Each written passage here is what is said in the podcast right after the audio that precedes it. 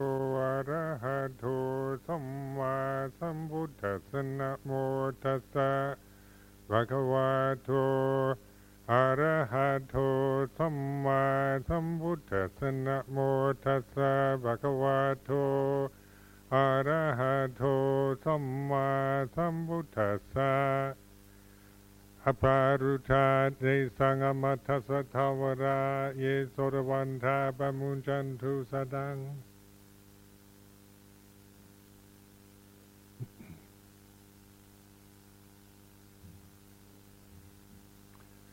So this is the big night. It's already next year in Australia. And no great harmful effects from Y2K have been noticed so far. Uh,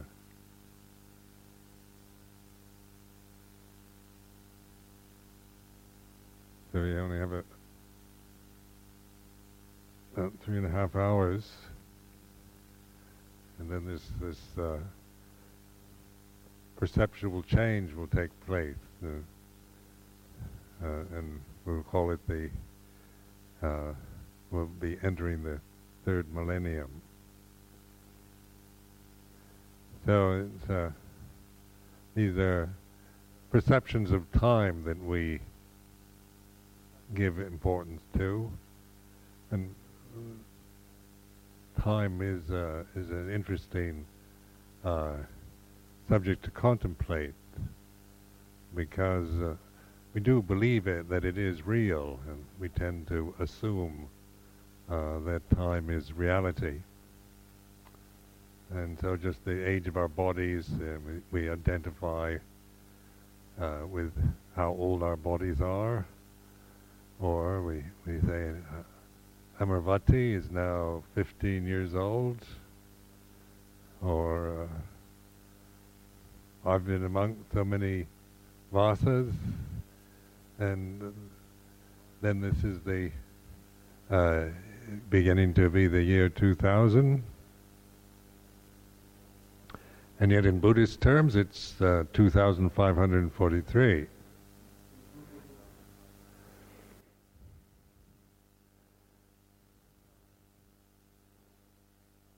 But these are, this is uh, the, the, past, the present, the future. Uh, in terms of experience, we contemplate this in meditation so that we're, we're not just adhering to conventions, uh, unquestioningly believing in, in what people say is real. We're testing it out. And I found this, uh, you know, in terms of, of my own experience. Uh, because naturally I would just assume time was reality and didn't didn't bother to question it till I started meditating. And then I say, what is the past right now? Because in in reality, there's only now. There's, there's never a future or a past, uh, except the, in terms of experience, it's always now. So we're always a, a uh, whatever uh, time it is or wherever you are, it's it's here and it's now. And yet, our past can be our obsession, and we can feel guilt-ridden, remorseful, uh, all kinds of resentments uh, about past experiences. But that is happening now. And then we when we bring up, when we resent anything from the past, that's that that is due to remembering something now, because you don't resent things all the time. It's only when you remember something, and that moment is is now, or the future uh, is um, the other perception that we give a lot of importance to, especially when you're young, isn't it? You give the future is is the, where everything you hope everything's going to you're going to get all your wishes fulfilled. The the great potential, the possibility, the unknown, uh, the probability for both success, failure, um, good fortune, misfortune, whatever. But in terms of what is the future now, it's, uh, it's the unknown. So the future, but by contemplating this, so that we can actually notice, consciously witness to the way it is. Because we, we can live in a world of speculation about probabilities, what might happen, uh, what we fear might happen, anticipation, dread, are conditions that we create in the present. And then we even hold to, to the present as, uh, as uh, some kind of reality uh, and attach the idea of being present here and now. Even that is another perception we attach to. So the aim is to see, to, to recognize the limitation of, of uh, uh, Vedana, Sanya, Sankhara, of the, of the feeling, the perception, and, and mental formations that, that arise in the present. Be able to see them and know them for what they are, rather than just operate from uh, in, in, reactive ways to um, the habits that we've acquired. Otherwise, we're just creatures of habit, helplessly lost in, in the habits that we have.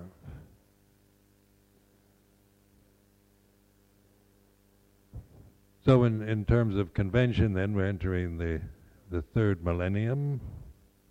This temple I was contemplating was built to last one millennium.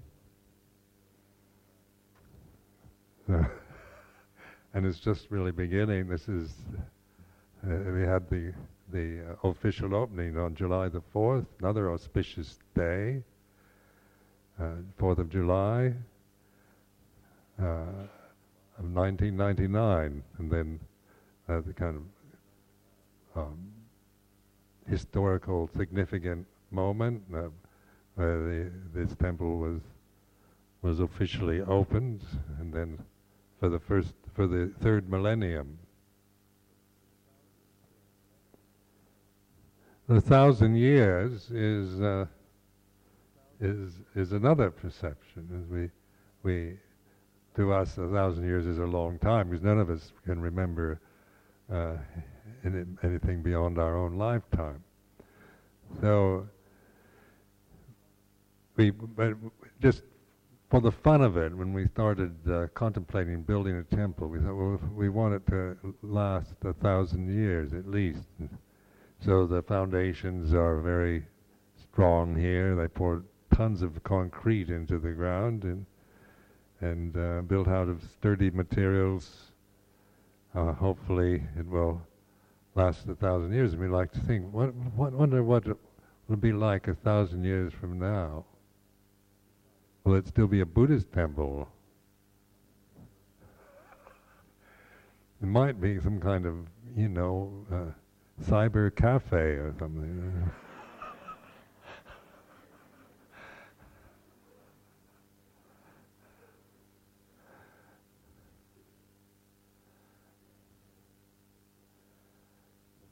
think of all the, the churches that have been built, and they're becoming nightclubs and warehouses. And, hmm.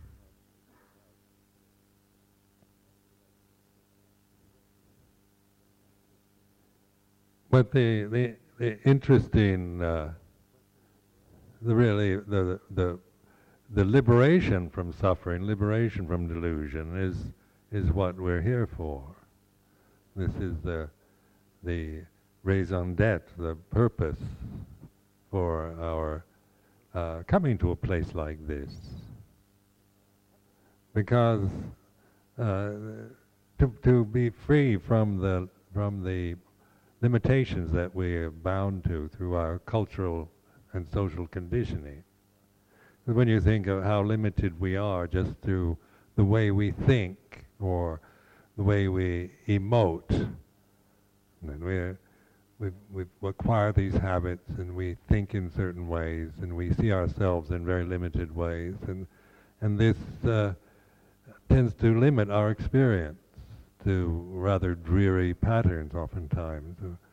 And as you get older, uh, it can be even more dreary because uh, at least when you're younger, you, there's a certain vitality to your habits that become increasingly more dreary as you get into middle age and beyond, unless you do something about it.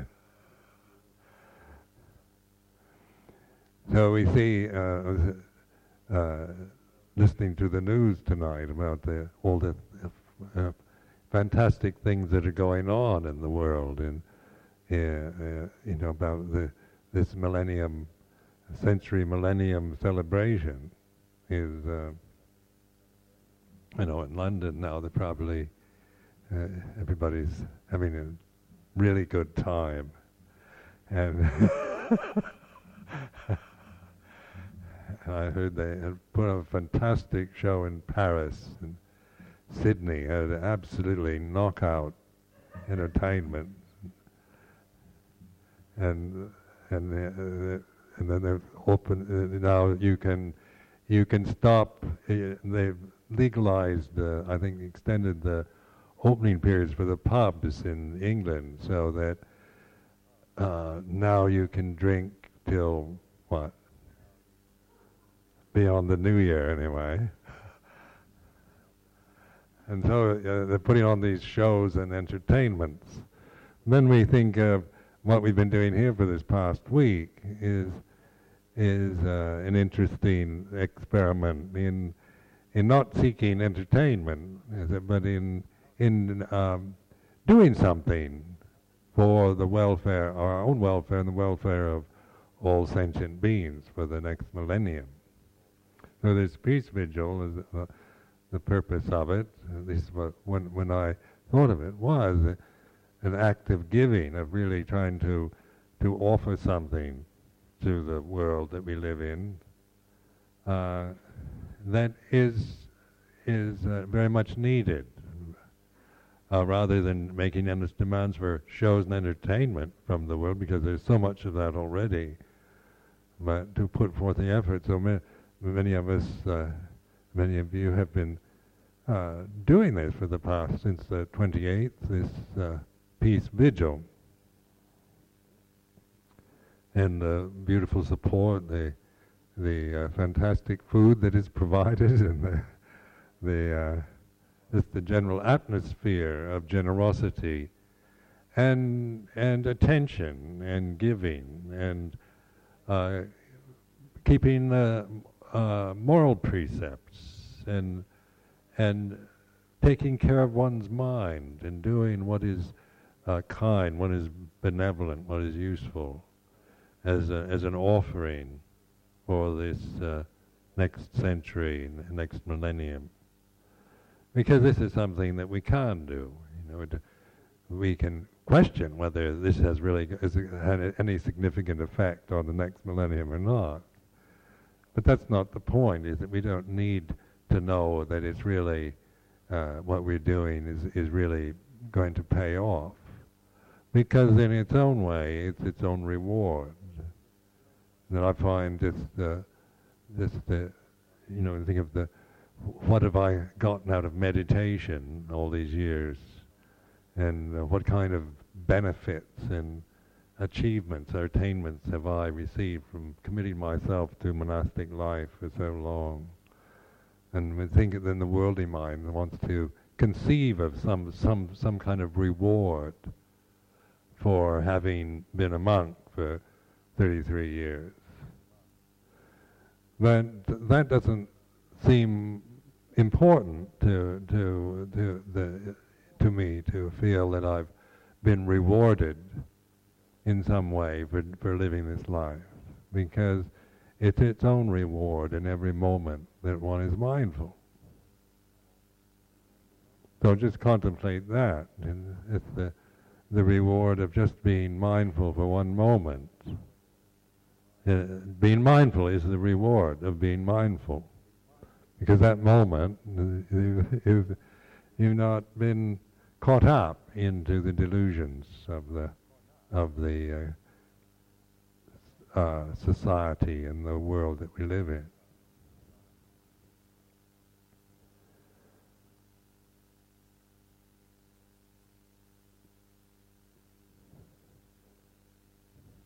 this um, this uh, the being its own reward.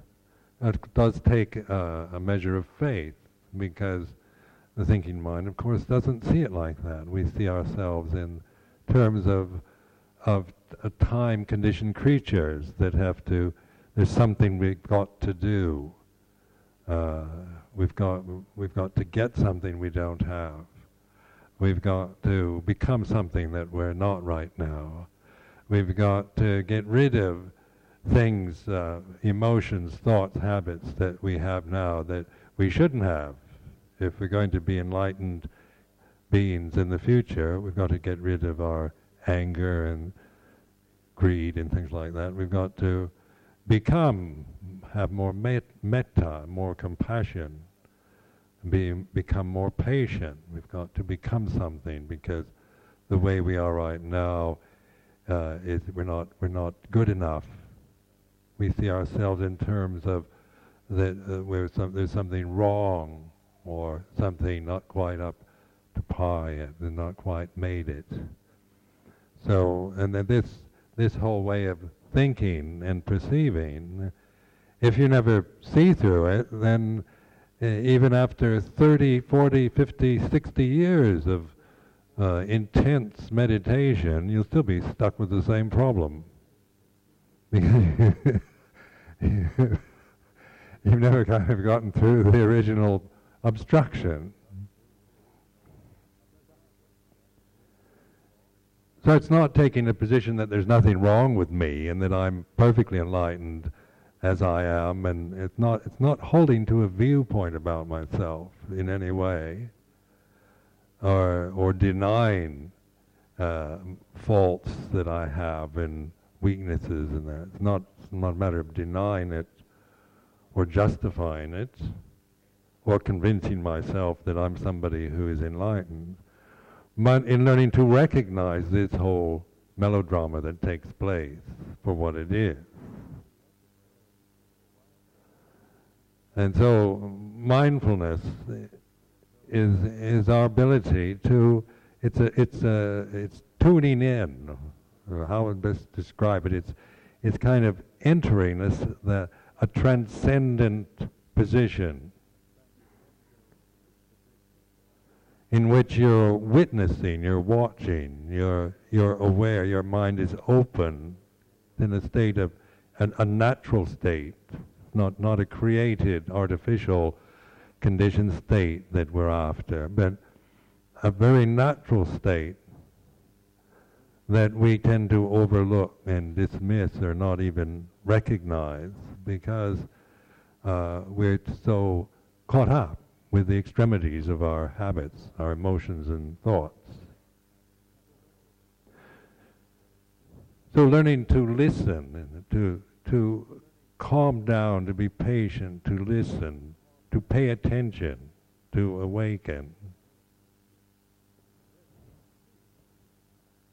And then we can see the the views we have about I am, I've got a problem with this, and I need to get rid of that in order to become. I begin to see that is a creation of my mind rather than the position I start with and I hold to.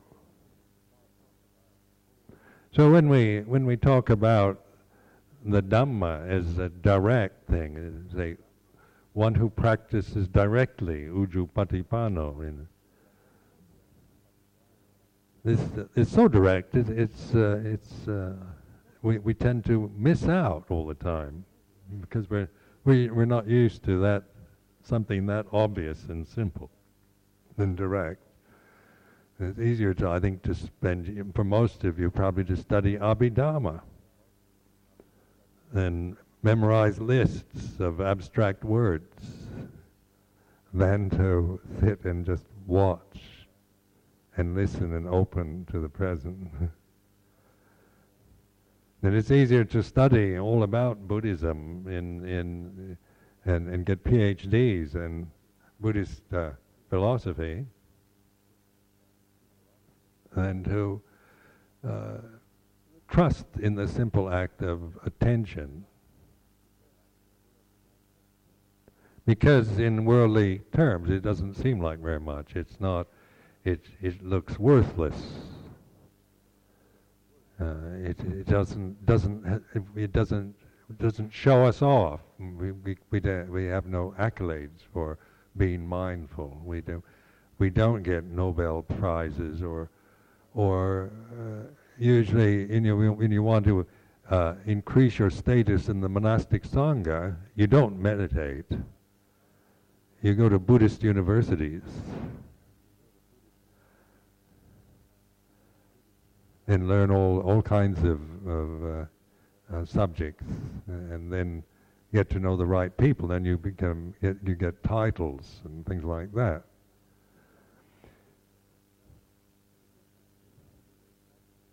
And it's interesting when the Buddha established the Sangha, Bhikkhu Sangha, that was its aim. Its aim was to, to move out of that whole realm of titles and positions. So the Bhikkhu is like a alms mendicant. It's, a, it's a kind of outside the society. You're dependent on the society. You're not a, you're, you're like a beggar. You're, you have no you, you're giving up rights over wealth, property, and social position, political power, and all of that to to live a life, uh, say, based on uh, moral precepts and meditation.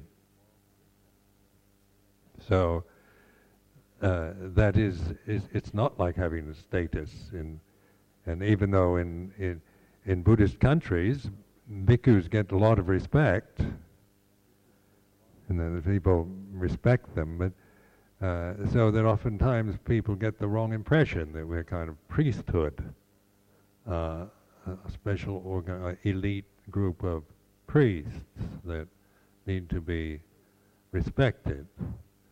But when you when you uh, consider what the Buddha was doing when he established the Bhikkhu Sangha, Bhikkhuni Sangha, was to to get us out of that whole mess of status, social status and position.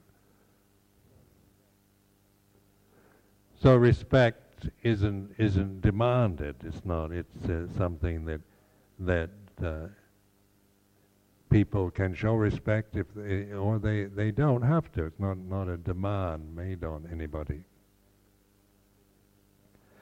And if we're worthy of respect, then the respect that people give us is is uh, is uh, uh, fine. Nothing, nothing uh, dangerous in that. But, but in, but taking our position in, in some kind of as some kind of special caste or special profession uh, and seeing ourselves in terms of, of, of, a priesthood, I think is very dangerous. So, in, when I consider myself, I, uh, I'm legally, in this country, legally registered as Bhikkhu Sumedho. Beggar Sumedho. So that, that uh, this reminds me of, uh, of, you know, the, the aspiration of my life to, to be, uh, to not be uh, seek position or to be, uh, so, to emphasize myself as some kind of special specially privileged being, but one who is uh, practicing meditation, living uh, in a way that uh, is of benefit to myself and to the uh, society I'm living in. So during this uh, this peace vigil for the millennium, they, where all of us are doing this, aren't we? We're all here to to offer something to the to the world that we live in, toward the planet, to, for the welfare of all beings, for the next millennium.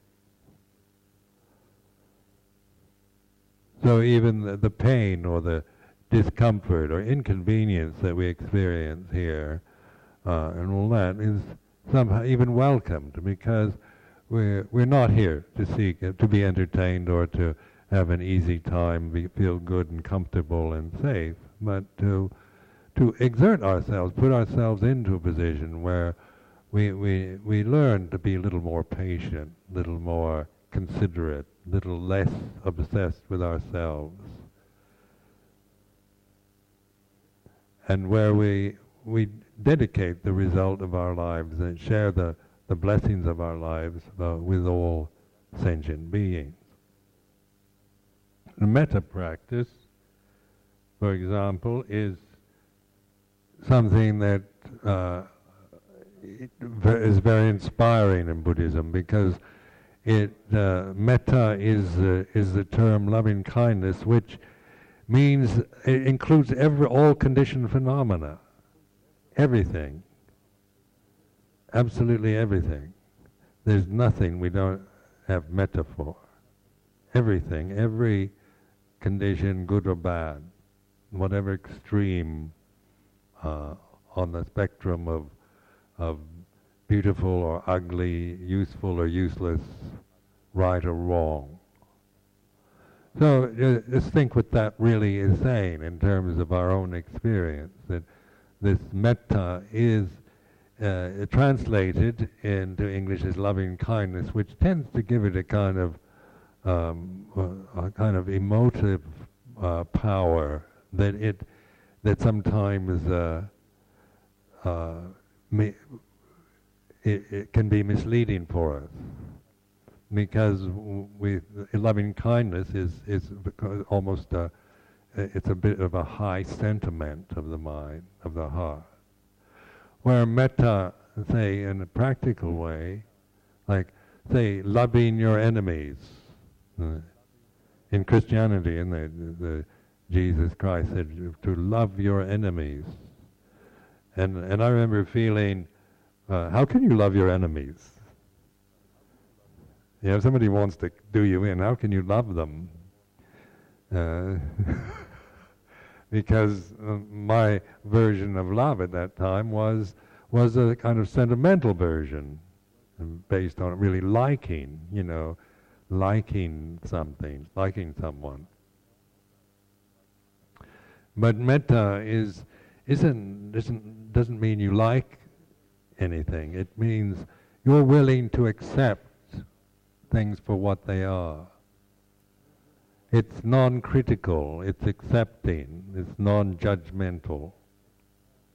And as we're mindful, then we, we, when we begin to trust in our mind in being mindful, that, that ability to be mindful accepts whatever we're feeling or experiencing, either whether it's good or bad, right or wrong. It's not criticizing, it's not uh, making any conditions, making any judgments. So when we spread metta, it's to, to all sentient beings, uh, born, unborn, seen, unseen, uh, from the highest uh, of the most beautiful angelic beings to the lowest, the most horrible, hellish ones. All gradations in between those two extremes. Now, in, in, in developing metta, then what that does, uh, as if it's, if it's done in the right way, is allows us to accept the flow of life in, in, as we experience it. Because we're, we're, we haven't usually are we're developed in the other way to be critical and judgmental of everything.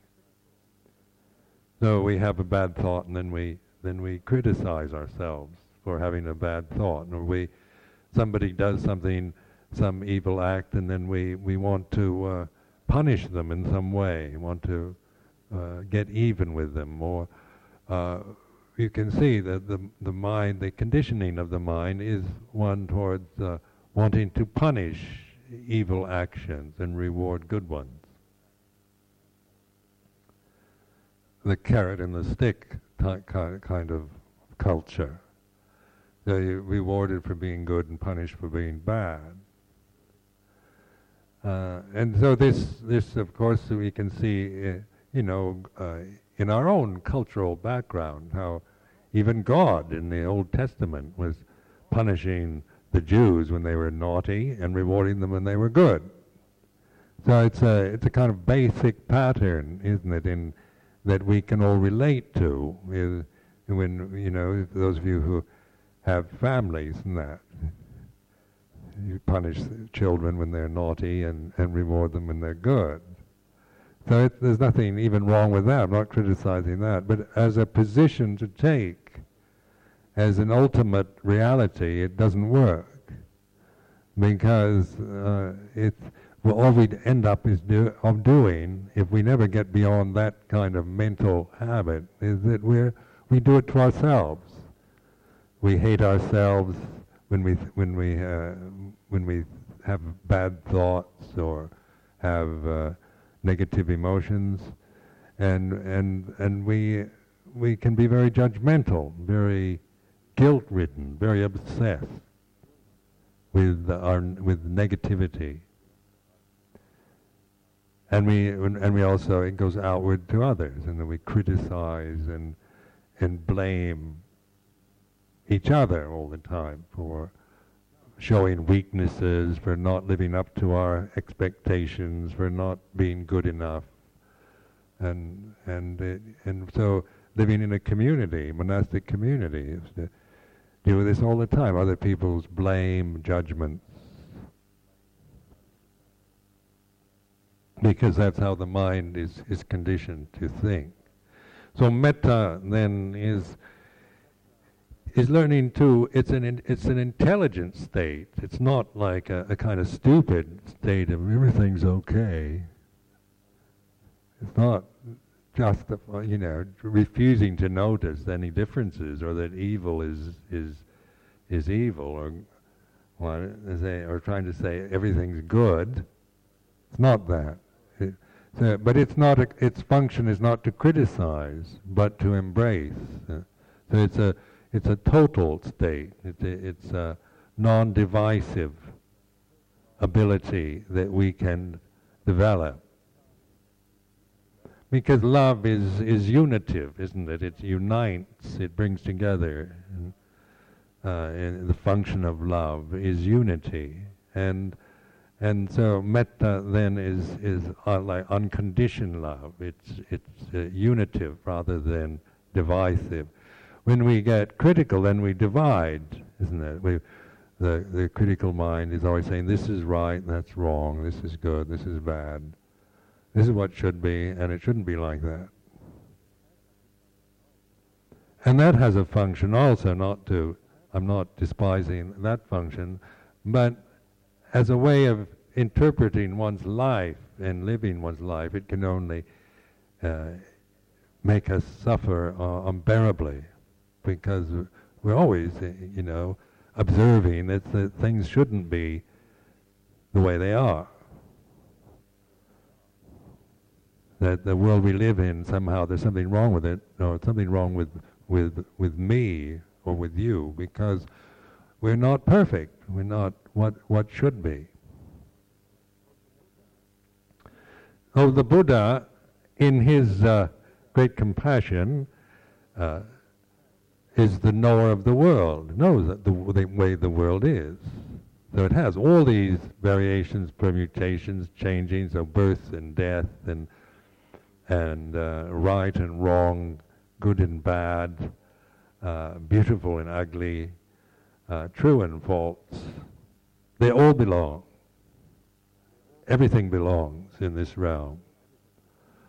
Uh, there's nothing that you can conceive of that doesn't belong here. So the Y2K bug belongs.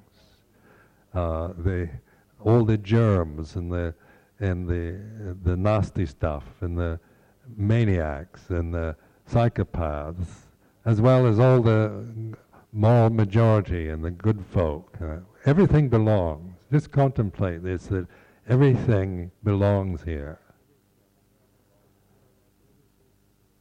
So that this this uh, this puts us in a position of looking at the world no longer through trying to endlessly trying to to control it and manipulate it by getting rid of what shouldn't be here and trying to hang on uh, as much as we can to what we think should be here. But we're more we we realize we can we can flow with life roll with the flow, as they say. We can we can be with the flow of our conscious experience because we're no no longer committed to controlling it, to trying to, to, to get rid of the bad and hold on to the good. In terms of action and speech, we determine to do good and refrain from doing bad things. That's the sila, the foundation of our life is in terms of, of what we do, what we act on and speak, how we use our voice, our speech, and, and our bodies, is to use them for what is good and refrain from using them for what is bad. But in terms of what arises in consciousness, then the good, the bad, the neutral, we know it for what it is, we know it, we know it is what it is, and we know that it, it is not, uh, we, we don't make it into something more than what it is. So in this way, we, we begin to trust in, a, in awareness. We can relax. We can flow with life. We can uh, be with, with the flow of our lives in whatever way that ha- has to be. We're not making any more kind of deals or trying to, to get the best and, and praying uh, that we'll get all the good things and none of the bad ones because we're quite willing to accept what we, what we get our karma, as we say. We, the, the, we have our, each individual has their own karma.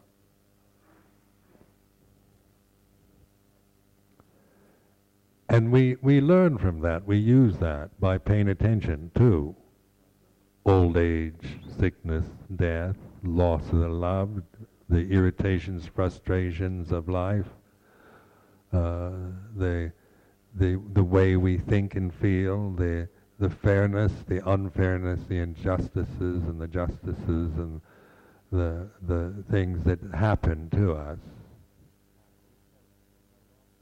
Because we're no longer identifying with it or or being caught in the in the in the assumption that it's mine and that I've got to uh, get get hold of something I don't have yet, and I've got to get rid of something I have that I shouldn't.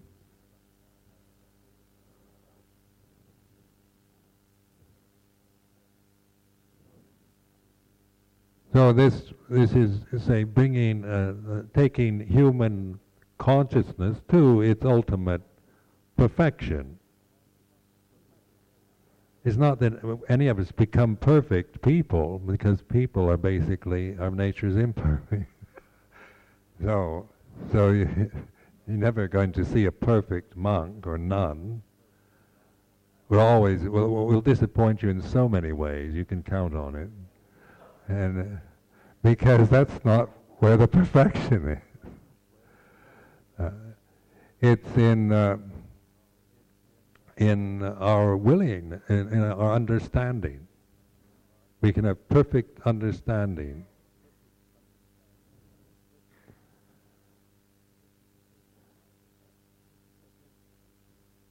And then, then this is, to me is what you know to say the the Buddha was was pointing to what the value of our human state, our human condition we can speculate about what's the point of being human. I used to think, what what is the purpose of of this life? And it all seemed meaningless to me. I remember when I was young, didn't seem to have any meaning, and it it was. Uh, I thought it was just a, a, a rather bad joke, really. And uh, they used to have long, long time death wishes. And you have to spend a whole life with this stuff. And and I couldn't see any point in, in getting uh, having money or any of the things that were considered uh, the the purpose of, of many people's lives for, for position and wealth.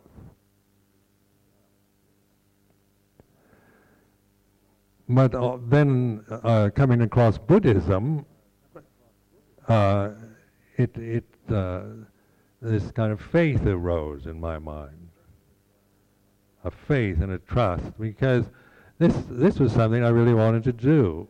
I wanted to find out what what life is about, and I knew that you couldn't do it just by uh, somebody telling me. And then, I mean, there are many people willing to tell me what it's all about.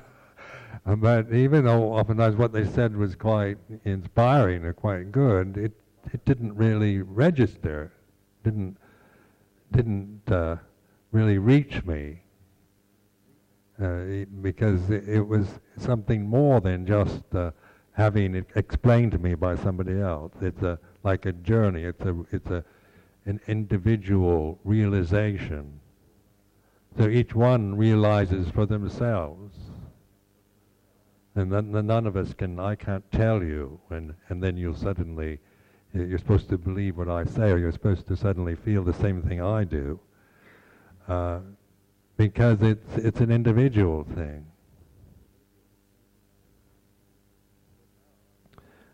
But now I realize that this, this opportunity we have in this with the human form.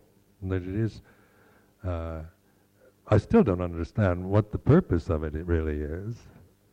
But I do appreciate the opportunity to uh, to meditate and to live uh, in this human state during this time, and being able to use this this uh, lifetime in a way that I feel that I can respect and a way I feel is of benefit uh, to others as well. So this evening, the uh, the we have uh, um, this uh, forgiveness, uh, starting the millennium, new the third millennium with a uh, with the mind is absolutely pure which is all pure anyway. You don't really have to burn any piece of paper.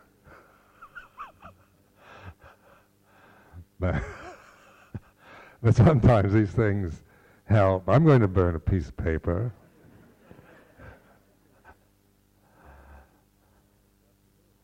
I spent the afternoon writing out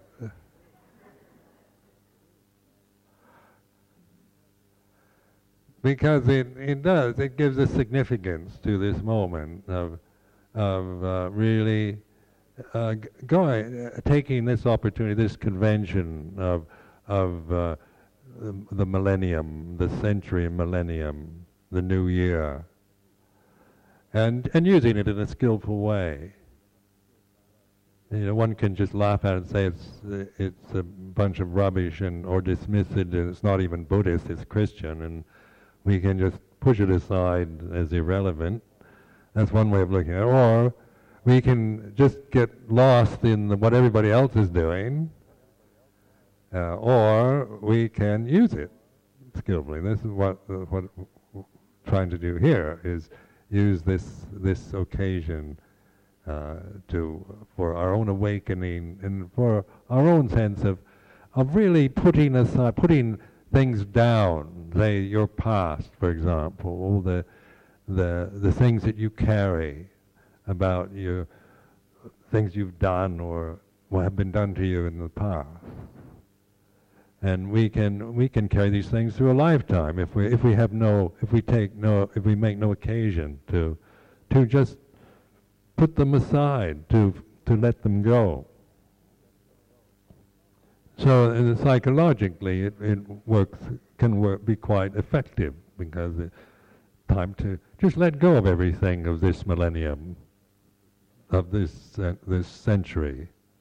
It's like just let it write it all out. The things that kind of uh, that you're holding on to, or any kind of guilt or remorse or resentments that you feel, or uh, you kind of admit the, the, your own faults and things that you've done that were unkind and dishonest to others, and ask forgiveness and and forgive everyone who's harmed you, hurt you, frustrated you uh, in some way or another in your lifetime, which is probably most people.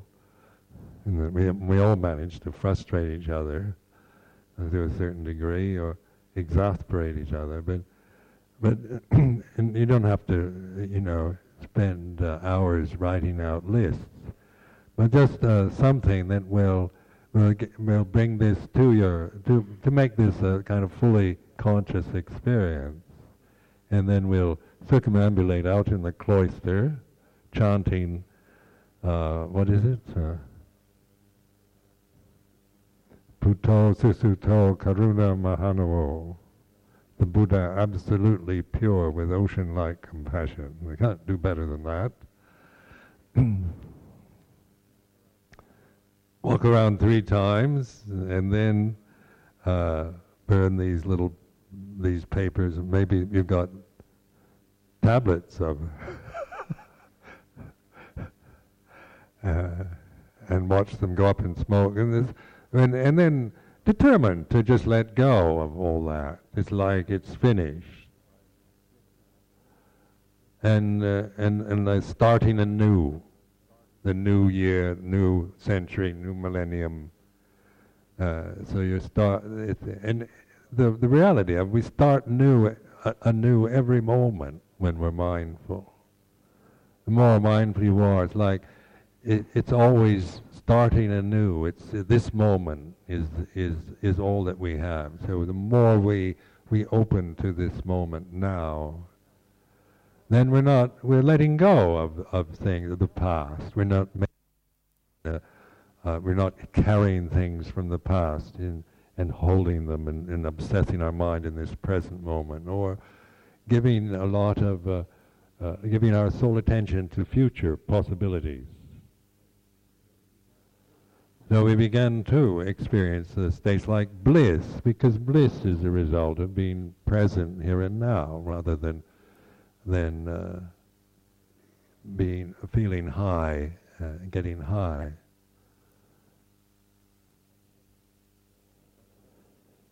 And we have to remind ourselves all the time because the world is an intimidating thing. And the future is very important, and future of Amaravati and and uh, then we've got to, uh, you know, the, the, millennium, uh, the century, and all the the the population problem, the the pollution, uh, all these things are, you know, are signs of, you know, very great concern. Not to dismiss them either,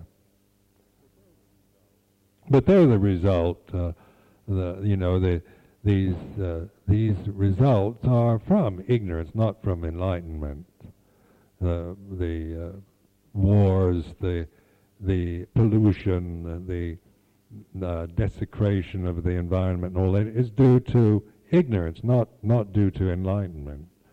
So, the more we we move toward enlightenment, toward seeing things as they really are, then these these problems we will be less we, will be will be solvable, and we we will not uh, promote that ourselves. We have a way of, of influencing consciousness that moves, uh, say, the human population toward its fulfillment.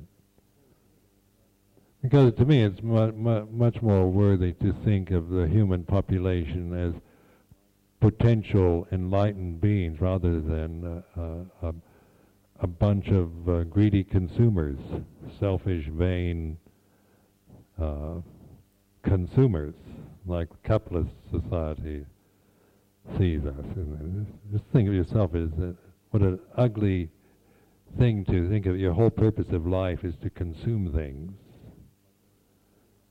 like one of these big hamburgers you see advertised, Burger King, piled high with things, and you just and your mouth has to stretch as wide as you can to fit it in to get a bite off this huge, enormous hamburger. The consumer. Is that the purpose? One can you can, can, you can see it like that if you want, but also another way is, I find it's much more useful to to give everyone the benefit of the doubt. And I'm not being naive or optimistic, but it's better to give every single human being the benefit of the doubt, no matter how hopeless they might seem, or how evil they, uh, evil things that they've done, rather than just holding them in the, in the perception of uh, uh in in a in a negative perception, with aversion and wanting to to seek revenge or get even with them, towards recognizing their potential. So, like in certain schools of Buddhism, they see everybody as a Buddha. And I find that, I quite like doing that. You're all Buddhas. That gives me, my relationship to you then is much more respectful, and I think of, oh, you know, she's this way and he's that way. and going along with the, with the memories or the biases that I might have.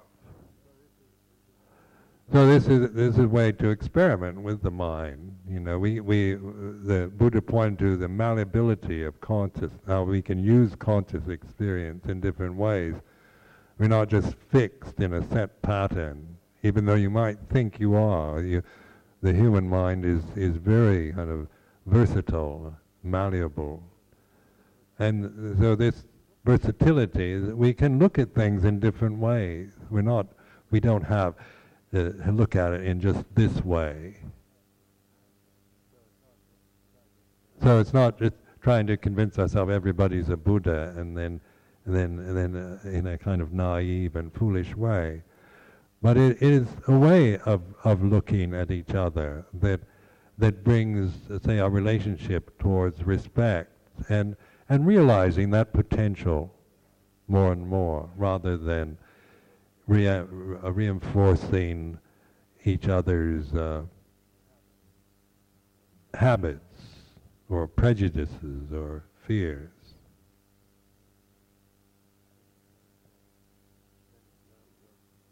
Then, in terms of relationships and, that that we have in, in the society, in the groups, the communities or families that we live in, we we we we can learn from each other that even the the most uh, difficult and seemingly impossible situations is an is an o- occasion for learning rather than uh, just holding to it as some something that's ruining my life or ruining my peace of mind. So it's it's learning to you're recognizing the this uh, this gift we do have, human form, consciousness, feeling, planet Earth, uh, in this vast, mysterious universe, and and how to make the most of it in a way that that uh, that our whole life then has its significance. And like now, I feel getting elderly and feel uh, an interest in age rather than a resentment. Talk to some men my age and they say, oh yeah, 66 now, getting old. I'm not really old yet, I'm 66 years young. they'll say funny things like that. They'll, they'll say, you know, they'll try to pretend that uh, they're not that old or they, they see it as a kind of demeaning uh, experience. Because uh, identity of, say, with youth is, has never been, you know, we hold that as the, maybe the, the ultimate in human achievement is certain, like 40s or something like that. But then in, in, in old age, also, you're learning. It's part of one's life. You're learning from the flow of your life, from the way it is, from the way the body changes and so forth. So we, we're willing now to learn from life and learn the, the, the, the, from the conditions that we have to experience, whether we're willing to learn from them or not, something else. But encouraging this this willingness to learn and to understand the Dhamma. So now I'll end this talk for this evening, and uh, we can prepare. What what is the next thing is to go out. Well, while we're still here, we we want to practice the chant. Will you will you be the? Do you want to do that now? Okay, and then uh, and then we'll have a break where people can go and put on their heavy coats, their fur-lined parkas, their mufflers, and so forth. And then, then in about about 20 minutes, we can meet in the hmm? half an hour. Half an hour. So it'll be 10 o'clock. We can uh, meet in the, where? In here? In the cloister. Okay. And there's paper and pencils out in the entrance for you who want to write down these things.